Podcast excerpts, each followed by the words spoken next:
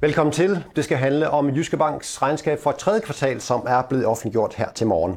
Jyske Bank hentede i perioden et overskud efter skat på lige over 1,6 milliarder kroner, og det betyder, at banken samlet set kommer gennem årets første ni måneder med et overskud på godt 4,1 milliarder kroner. Og så velkommen til dig, ordførende direktør Anders Dam og øh, Lars Stenskov Mørk ved siden af dig. Anders Dam, et ikke helt almindeligt kvartalsregnskab. Det er det sidste, du afleverer som øh, ordførende direktør i Jyske Bank, en bank, du har stået i spidsen for siden 1997, og det er også velkendt, at du øh, overlader stafetten til manden ved siden af dig, Lars Stenskov Mørk. Det kan vi vende lidt tilbage til. Lad os først øh, dvæle ved regnskabet. Hvilke ord vil du, vil du sætte på det? Jamen, det er et rigtig godt resultat, øh, vi præsterer her i tredje kvartal. Jeg tror, vi forandrer egenkapitalen med godt 21 procent før skat. Og over til dato er det jo også et flot resultat, vi kommer med. Vi kommer med en indtjening per aktie på 62 kroner, og vi præciserer nu, at regnskabet for 2023, der forventer vi, at indtjening per aktie kommer op i den øvre ende af det interval. Og oversætter vi det øh, til resultat før skat, så vil jeg tro, at Lars får fornøjelsen af at aflægge regnskab omkring øh, 7 milliarder kroner før skat, med mindre verden der bryder sammen. Øh, nedenunder øh, de estimater ligger der selvfølgelig nogle poster, der har udviklet sig ganske fornuftigt. Nettorenterne er vokset med ca. 75 procent. Vores nettogebyr kører flat, afspejlende af den afdæmpning, der finder sted i økonomien. Vi har omkostningerne under kontrol. Vores kursreguleringer er fine. Og så er der et par omsving, som man lige skal være opmærksom på, når man kigger på det her resultat. Og det ene er, at sidste år havde vi altså indtægter på vores øh, nedskrivninger på 449 eller 47 millioner kroner. I år har vi på udgift på 96 millioner kroner. Og så er udgifterne til engangsomkostninger i forbindelse med Handelsbankens integration, de er også øget. Lægger vi de to poster sammen, så har vi altså udover, at vi har tjent de her 5,5 milliarder før skat, så har vi altså haft ekstra byrder på cirka 600 millioner kroner, og det giver det her gode resultat. Og det gør så også, når vi kigger på vores solvensudvikling med videre i forhold til Ultimo, hvor vi overtog Handelsbanken 1. december øh, 2022, er så der plads til det, vi har indikeret tidligere på året, der er der plads til, at vi kan finde lidt udbytte til vores aktionærer. Og der er så en nyskabelse i det, det er et kontantudbytte. Det er nogle år siden, vi har gjort det. Det hænger jo sammen med, når der er en lav kurs værdi, så synes vi ud fra en langsigtet betragtning, så er det bedre at købe aktier tilbage end lave kontantudbytte.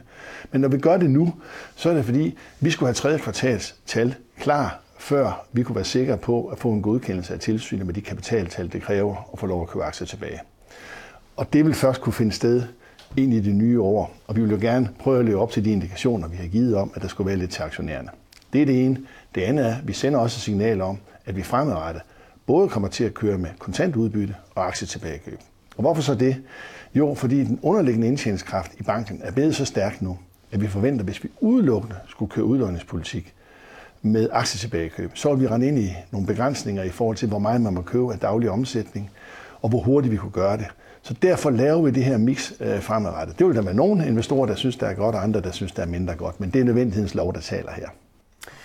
Godt, lad os lige øh, forlade tallene for en stund, Anders Dam, og vende os mod dig, øh, Lars Mørk, øh, fordi det er velkendt, der foregår nogle øh, store ting øh, integrationsmæssigt i, i banken i øjeblikket, øh, især omkring øh, Handelsbanken. Hvad, hvad er status på den her proces med at få, få Handelsbanken lagt ind under Jyske Bank?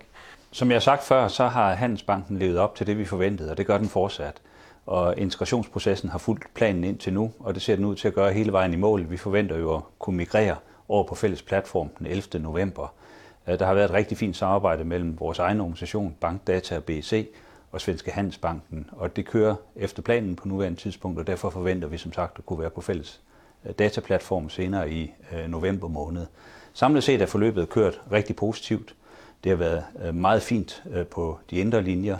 Øh, og det har været rigtig fint også i forhold til øh, kundesiden. Så vi glæder os til at nu kunne komme helt i mål og komme på den øh, samme platform. Finansielt set har Handelsbanken været bedre, end vi forventede dengang, og det skyldes jo blandt andet øh, renteniveauet. Men samlet set har vi ikke set noget, der er ubehageligt på nuværende tidspunkt. Tværtimod så forløber det efter planen. Med PFA Bank, PFA Bank der fik vi godkendelsen den 1. september, og PFA Bank flyttede øh, ind til os på Havneholmen i København den første i 10. Øh, og det har indtil nu været rigtig fint at komme på den samme adresse. Og nu kan vi jo så detaljeret arbejde med planerne for at blive en virksomhed her også. Og det forventer vi datamæssigt at blive i løbet af første halvår næste år. Øh, og så vil vi arbejde yderligere med at gøre det her til en fordel både for PFA's kunder og for de bestående Jyske Bankkunder. Og også en lille nyhed øh, i dagens regnskab i forbindelse med bankens planer for et nyt fælles øh, domicil i netop Københavnsområdet. Hvad kan du sige med om det? Jamen, Jyske Bank er over en årrække vokset i og omkring København. Og nu i forbindelse med Handelsbanken også er blevet en del af Jyske Bank og PFA øh, Bank er på vej ind, så har vi over 900 medarbejdere i København. Og det vil vi gerne samle under et tag. Øh, på den måde får vi øget effektiviteten. Vi tror også, vi kan få øget arbejdsglæde ud af det. Og vi tror også, vi kan skabe en endnu bedre service for vores kunder. Så vi har let efter et godt sted i det centrale København. Det har vi fundet nu. Det er vi rigtig glade for at kunne melde ud. Og midt i 2025 rykker vi sammen. Anders Dam, øh, det må være passende, at du får det afsluttende ord øh, her på den her dag, hvor du officielt øh, stempler ud af Jyske Bank. Noget, du vil, du vil dele med os andre? Ja, altså jeg vil gerne sige tak til alle vores trofaste kunder, til vores aktionærer og til vores medarbejdere, som i et godt samspil har bragt banken derhen, hvor den er i dag. Og det vil sige, at det er en bank øh, med et solidt indtjeningsgrundlag, rekordstor indtjening, øh, der bliver ført videre af Lars Mørk her fra, fra 1. november. Og jeg ved, at han har forudsætningerne for virkelig at føre den her bank ind i fremtiden. Så til allersidst vil jeg blot ønske Lars Mørk stor tillykke og held og lykke fremadrettet. Tak skal du have, og held og lykke, Anders. Så lød de afsluttende ord fra Jyske Banks nu afgående ordførende direktør Anders Dam. Og øh, hvis du vil læse meget mere om regnskabet fra Jyske Bank, så finder du som altid mere info på forsiden af jyskebank.dk. God fornøjelse med det.